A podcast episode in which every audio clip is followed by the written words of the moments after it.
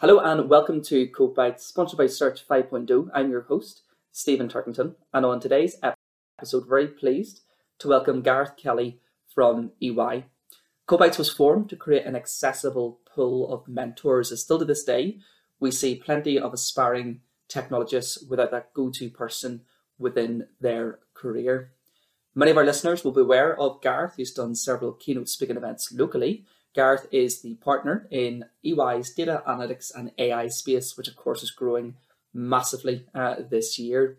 In this episode, we delve into Gareth's background and the exposure he gained from consultancy. We also look at the route to partnership uh, with a, a, bump along the way. Uh, we also discuss the power of mentorship and the great initiatives that we see in EY, advice to mindset in adopting AI, and we also let you in on a little secret uh, about Gareth and a side hobby, but you'll have to hang on to the end of today's episode. This is a great conversation, and I hope you enjoy.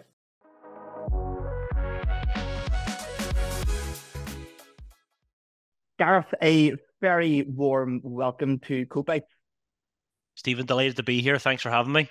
Really pleased to, to have you on. Gareth, we probably haven't had as many consultancies on. So I'm really looking forward to getting a glimpse of how the consultancy world served you and that journey and what it can do for our listeners. I know there's a couple of good things as well, Gareth, we're going to touch upon. So, yeah. listen, without further ado, I'd love for you to kick off and give us a bit of a overview of your background, Gareth. What got you into the industry and to where you are today?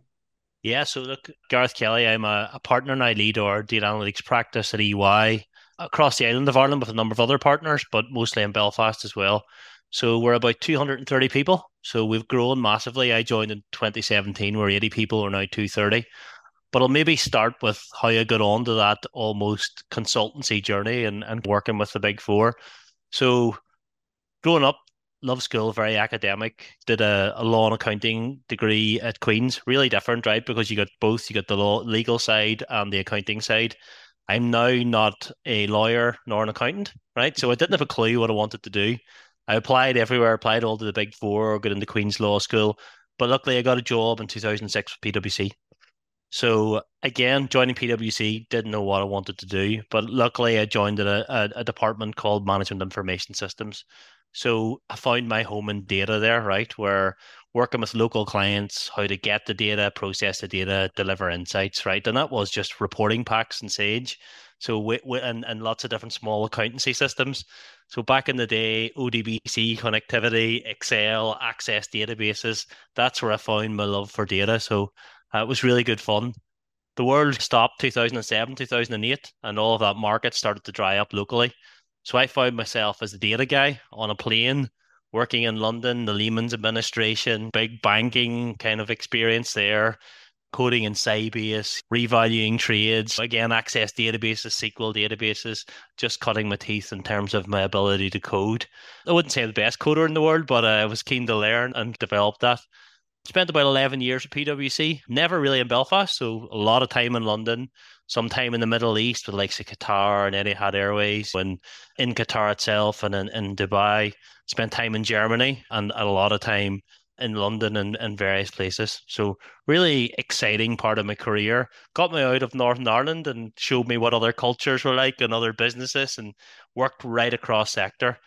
It went from Excel to Access to SQL to Oracle to SAP to AI, machine learning, and just grew from there. So very much self-taught and self self-informed from clients. Joined EY then in 2017 as a director and helped set up our digital audit business. So helping the likes of Walmart, Facebook, Google, Netflix. We, we audit all six out of the 10 top brands, how we can have a digital audit approach to how we deliver audit services. So spent a lot of time in the US. Brilliant experience. Chicago, Arkansas with Walmart, McDonald's, Aon, amazing companies and access to the C-suite there. So you know, working with really cool, different thinking individuals. So real learning experience for me. We, we've then grown this data analytics practice into our non-audit clients. So our consulting market, again, taking that from 80 to 130 or 200, 230 people. So lots of growth. We're the second biggest analytics practice in Europe across the EY network. So punching well above our weight. So look, that's a short synopsis of my career. Um, wow. What a journey, Gareth, and probably you've evolved in, in many ways from the early days. Just I think you put it the first time we met the Excel pusher to where yes. you are now. and it's something actually which we've learned from Code Bytes where people who get a chance to go and travel to different countries, how much they evolve in regards to the culture piece and appreciate different working environments and, different working types. Gareth has obviously has served you today. So I'm quite keen to explore if you were to look back on your career today, mm-hmm. has there been a defining moment or a pivotal moment that stands out for you? So I was thinking about this, right? I'm a consultant, so I think of everything in threes, right? So uh, uh, they're easily digestible in threes. So I, I would characterize probably the first defining moment as the big four confusion, right? So when you join a, a big company like PwC, you, you can you feel like you can be and do anything. You can be an accountant, you could go a, a legal route, you could do a marketing route, you could do recruitment, people, HR. And I, I did find it hard to to work out what I wanted to do. D- didn't naturally just jump into the data piece and, and find my, my home there. So there was probably a piece where I was enjoying the social aspect of it, going out, living for the weekend, living for the nights out, and then you get the highs and the lows. And I remember someone said to me, pulled me aside, one of the, my managers time, and said, Gareth, I think you could be more than what you are. And that was a really hard hitting moment for me, going, actually, you're not reaching your potential. I see something in you that you haven't really reached. So that to me allowed me to get a little bit more focused, less about the, the good time, the weekend, living for the weekend, and more about actually what do I want to do. And that's where data and, and the, the, the excitement around that industry that was growing at the time, that got me focused. So I think that's number one for me. The the big four confusion and you can be more than what you are. I think that was a really nice comment from a lady that was watching me almost underachieve, which was so always take a bit of something from failures like that or, or almost failures like that, which I think is really important. Yeah, absolutely. I suppose that kind of moves us nicely, Gareth, to the next topic, which is the part of mentorship. Uh, and I'm keen to learn what does mentorship mean for you and how important is one in one's career? Yeah, look, I think mentorship, and I, I, talked about those defining moments, right? There was in threes, there's two two more there, right? And they're actually closely related to to mm. that mentorship. So making that leap to EY, right? colleague of mine, Owen O'Reilly, who set up the data analytics practice in EY across the island of Ireland, his view was, I want you to come in, be a leader, and help us grow our practice. So actually, someone that was was was taking a bit of time to invest in me and say, actually, I want you to be a leader. I see you being a leader, and that kind of mentorship around joining a new company and giving me a bit of confidence in taking that leap. To me, that's a massive career defining moment that someone believes in you, very senior, who already is a partner in a big four firm, saying, "Come join us. We want you to be a leader." So, no, kind of taking that leap of faith with me to kind of say you can be a director and you can help run our business amazing. Something that Owen and I have been working together for six years now, and that mentorship I think has been been carrying on across that period. And I think I made partner in 2021. Mm. So that's third defining moment for me, which is tied to mentorship. So as part of that process, you go through many interviews, but the EY really help you strip back yourself and understand what you're really good at, what your development points are. And we had many mentors across the different partner team in EY that would help you with your go to market, how to how to present, how to brand yourself, how to think about your business and grow that in a very commercial way, and also how to look at developing yourself with through whether it's self learning courses. They sent me to Oxford to do a leadership course. So I spent a year doing a leadership course, course at Oxford. That for me was really important to get access to all of those amazing lecturers, almost acting as mini mentors to give me information that would be very valuable to my career. But I actually failed the partner process the first time. So I was supposed to go through it in 2020. So to me, that was a, a massive defining moment. COVID hit in the middle of all of that process. And they're saying, look, we're not making any partners this year. And to me, that was a year of hard fought work. Mm. And I think to me, that was the defining moment, being able to dust myself down and say, okay, it didn't happen this year and go at it again. And I think having that core team of mentors around you in those bad times, that's the most important type of mentor. Absolutely, that's great, Gareth, uh, and it's a real good mix and blend between trust, autonomy, but also the tool, you know, to help flourish. And uh, I guess that can lead us on nicely to talent. Gareth, and I'm from the outside looking in here. I'm listening to this podcast. I'm hearing about the great work you're doing in data and, and, and AI. I'm hearing about the great mentorship, the growth that you're going to have over the next kind of year, two years, and just all the solid foundations in EY. What does it take to get through the door? So, look, I actually think talent, you're only as good as the people that you surround yourself with, right? And and that's really what I think EY and, and our team pride ourselves is getting access to the right talent. And actually, for me, getting talent from diverse backgrounds is really important, right? That diversity at, at the center of your talent is incredibly important. So to me, it's less about your grades, right? And more about your passion, right? And I think that really comes through. If you love what you do, you never work a day in your life. So when you're approaching an interview, right, don't try to be someone else. I think it's hard enough to be yourself rather than trying to be someone else. And I think academically gifted people almost come to an interview assuming that's going to carry them through. There's a little bit of protection from that and a bit of mm-hmm. And often they forget about the fact that most of consultancy businesses are people businesses. So being able to tell their story, how they work as a team, not just about their individual success, but talk about collective success. So it's nice having that amazing academic background and having that as a kind of hygiene factor to get you through the door. But I think passion, people, and a focus on, on, on how everyone moves forward, I think is very important to have when you're coming into interviews. So our talent's really diverse. We have everything from salespeople to designers to design thinking type resources to hardcore programmers uh, and visualization experts mm. and AI, machine learning, and data scientists. So we have a real mix of people, and I think it's important that you look at how that pe- how those people work together. So being able to show that you're a team player, that you're here to work together and grow, and not just be personal success isn't team success, right? So I think that's really what I want to see coming out of people in the in the interviews personal success isn't team success. Love that, Gareth. And that's the beauty thing of CodeByte too, where the, the proof is in the pudding, where a more diverse workforce creates better innovation, better collaboration. It's just a great overall working, empowering environment, Gareth. And I guess I want to move on to retention. Obviously, it mm-hmm. takes a lot to go out and identify and bring on board talent with both the technical skills and the, the human skills, which we touched upon there, Gareth. Now, but what do you see as good, perhaps, pillars to actually keep people in jobs? Look, it's actually really hard at the moment, right? Because COVID has brought people into their own home, right? And their, their office becomes their home, right? And so that um, that culture of working together, teaming, and seeing each other face to face, it's hard to build that team culture now, especially for new joiners. So I think pe- for retention, people are looking for a career path, right? They want to see opportunities for themselves. So the thing that I like about EY is that there's opportunity to progress every year. You join as a graduate, you can work all your way up to manager and beyond.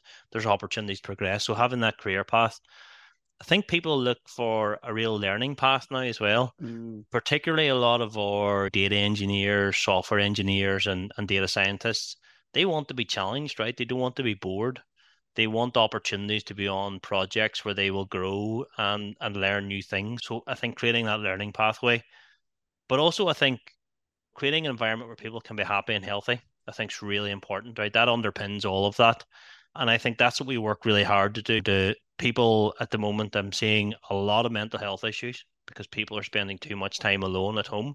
Creating that environment where people feel supported uh, and they want to come to work and they want to be part of that I think the lines between working your home life and your work life are blurred now. So there has to be a bit of a family feeling nearly at work and a bit of comfort around being yourself. So look, th- those are some of the areas I think are really important to work on retention.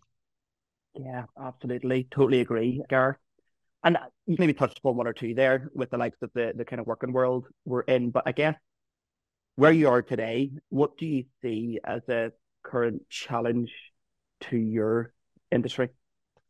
AI is the biggest buzzword at the moment, right? Everyone wants it. They want it tomorrow.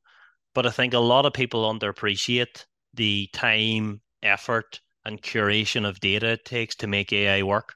So there's a bit of a rush to market, right? And I think clients want it, but also a lot of the providers are rushing to market with half baked solutions.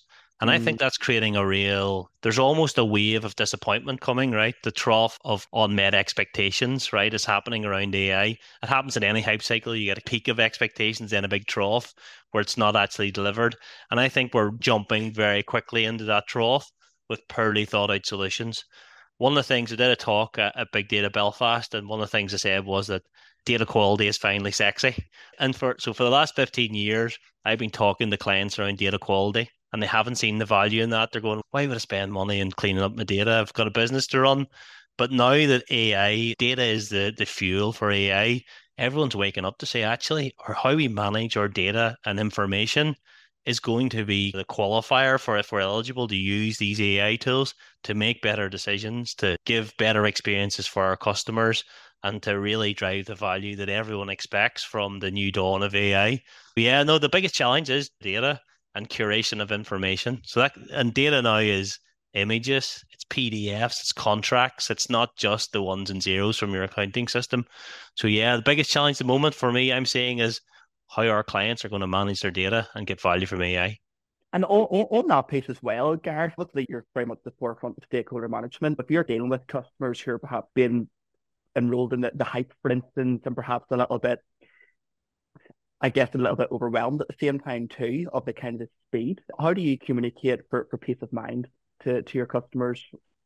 Well, I, I see a number of cohorts of people coming out of this, right? You have the early adopters who are throwing money at this, right? And then you have the quiet watchers that are sitting in the background watching everyone throw money at this. And they're just waiting to pounce and going, okay, they've made this work. They're seeing value. We're, we're going to do that. So both both approaches are okay. So it, it's if you're if you want to move fast and put some money in this, fine. But take a look at what you want to get out of this. Unless it's going to make you money or save you money, I wouldn't be doing it at the moment. Mm-hmm. So, so I'm in the middle of the road going, I'm, I'm helping companies be early adopters. We're working in partnership with Microsoft. We're using their Fabric platform and we're getting some real value out of this but it's almost the most mature companies that have good data that are getting value now. So my advice now is think wisely. Maybe if you're in doubt around the value of this, to take a step back, do a bit of quiet watching, and, and see what's happening. Use third party support here. That's what the likes of EY and the consultancies are here for. We we've invested a lot in this. We've employed some of the best people in the world to, to help you walk through this. So use your third party advice wisely, and I think we can help you get through this. Absolutely. Absolutely, Gareth. And what in today's market, with all that's going on, what advice would you have to any aspiring technologist? Yeah, look, I, th- I think my advice to aspiring technologists would be you have to try, right? So it doesn't matter what your background is, right? Like I've seen people come through from teaching, from musicians that have all readapted their careers, right? I think if this is what you want to do, try it, right? There's lots of online material, there's online courses. Belfast in Northern Ireland has incredible education around this. Go and try it, right? And if you're scared, do it scared. So those are my two bits of advice. Try it. And if you're scared, do it scared because there's so much opportunity in this kind of industry at the moment. So whatever your background is, and if this is what you love, you have to pursue it. Yeah, love that. And if you're scared, do it scared. I've actually, you know what, over the Christmas period, having a few days off on the tour, I went and enrolled in an open university AI course. and yeah. I'm thinking, how the heck am I going to find the time to do four modules to tune? But I will. It's, it's funny, right? The enrollment will force you to find the time, right? And I think that's making the steps the best thing. Absolutely. Yeah, and the check more importantly. Yeah. yes, a dent in the wall. It's always good to focus the mind, isn't it? and listen, as we're on the plane here, uh, Gareth, we always finish off with this question. What book or audio has had a profound impact on your career and yeah. why? So I have a number of these, right? That I did do. I'm going to admit, I did do a little bit of thought around this one, right? So the first one's really left field, right? So Michael Caine, right? He, he had an autobiography called Blow the Bloody Doors Off, right? And in that, he had a bit of a lovely quote, which kind of really struck with me, right? So it is take what you've got, make the most of it, learn how to do something. If you love it, you'll do it for nothing. Whatever it is, when you are doing it, it makes you feel amazing and most yourself. So I think that's just bang on exactly how I like to approach what I do. If you love what you do, you never work a day in your life. So to me, that was a really interesting book. He came from nothing. And look at him now, he's an elderly man. He's maybe been in some of the best films in the world.